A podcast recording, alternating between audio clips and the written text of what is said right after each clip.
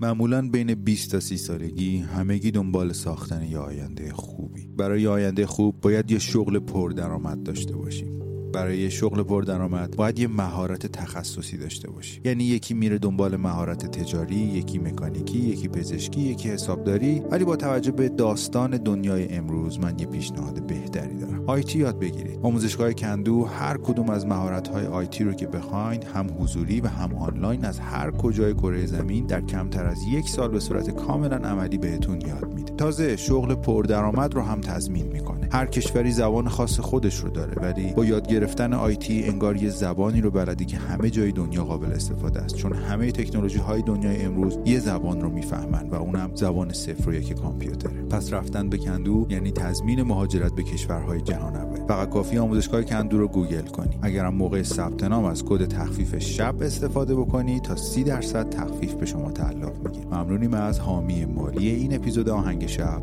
آموزشگاه IT کندو.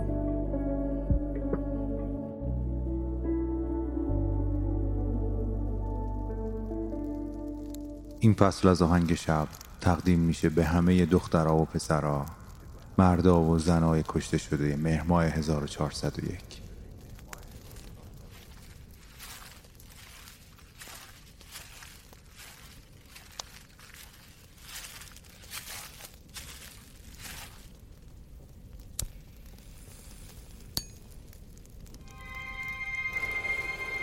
در تنهای ابدیت به سکوت شب گوش مرا بده که دروازه ای به سوی آرامش جهان است.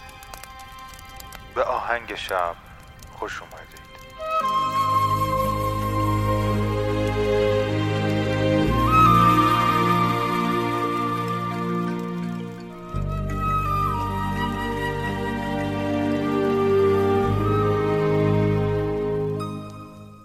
سلام من مهدیم و این قسمت دوم از فصل 15 همه پادکست آهنگ شب. پادکستی که تو این روزها و شبها به طور ویژه‌ای سعی می‌کنه که به التیام زخمها و همچنین آگاهی بپردازه.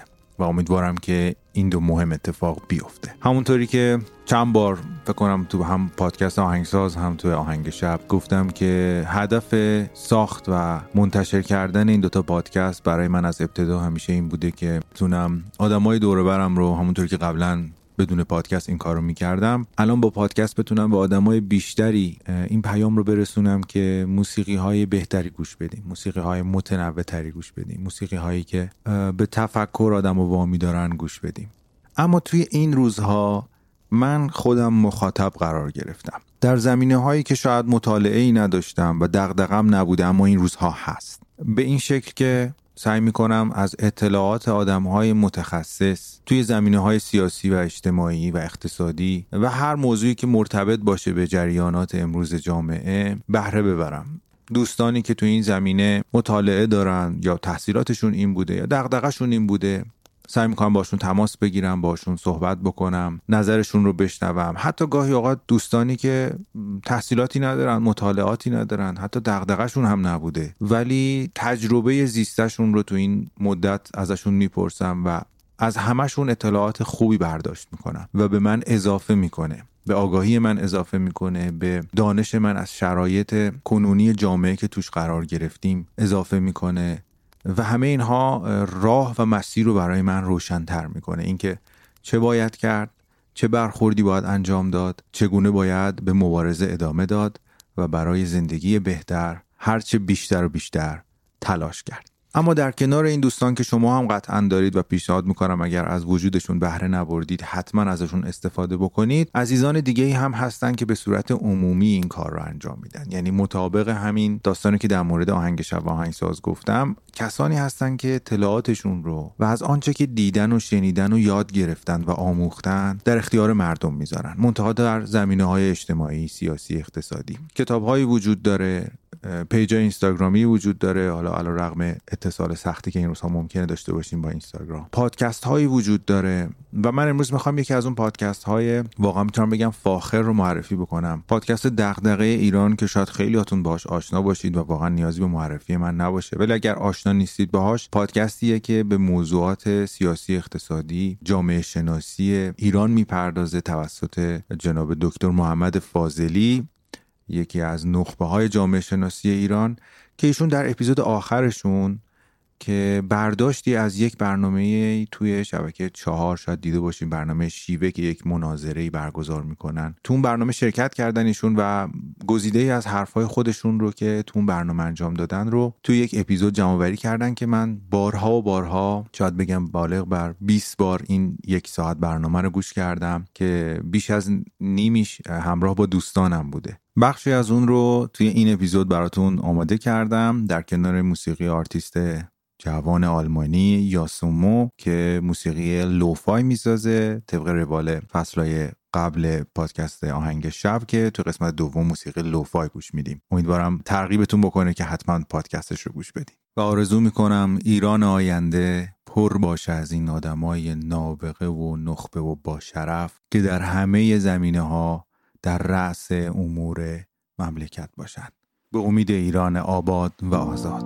آدم هایی که در درون ساختار تصمیم گیری هستن میشه روی اکثریتشون دست گذاشت و ادعا کرد که اینا از میانگین آدم هایی که تو جامعه هستن پایین ترن این وضعیت جامعه ایرانی رو به یه استیصال رسونده. رؤیای توسعه داره باد میره. جامعه احساس می‌کنه تمام ظرفیت هاشو داره از دست میده. انسان یه موجودیه که در سایه آینده زندگی می‌کنه. ما همواره در سایه آینده زندگی می‌کنیم. و اکثریتی از جامعه احساسش اینه که این مدل از حکمرانی و این مسیری که داریم طی می‌کنیم آینده ای براش بنا نمی‌کنه. اتفاقا من معتقدم جامعه ناآرامی است و حق داره و حق داره. چون زیر سایه آینده ای زندگی می‌کنه که او رو برآورده نمی‌کنه. میگم آقا سال 90 تا 1400 اقتصاد ایران 30 درصد 34 درصد درآمد سرانش رو از دست داده.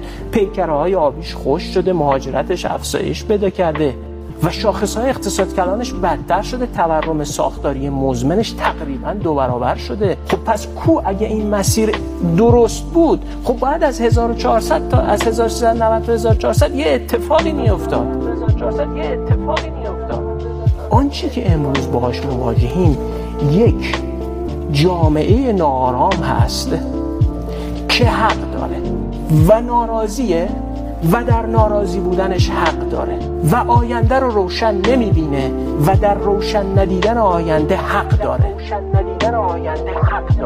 چون هیچ شاخصی هیچ شاخصی که او در زندگیش تجربه می‌کنه هیچ شاخصی که او در عمق وجودش تجربه می‌کنه و زندگی روزمرش رو می‌بینه نمایی از یک آینده مثبت نداره.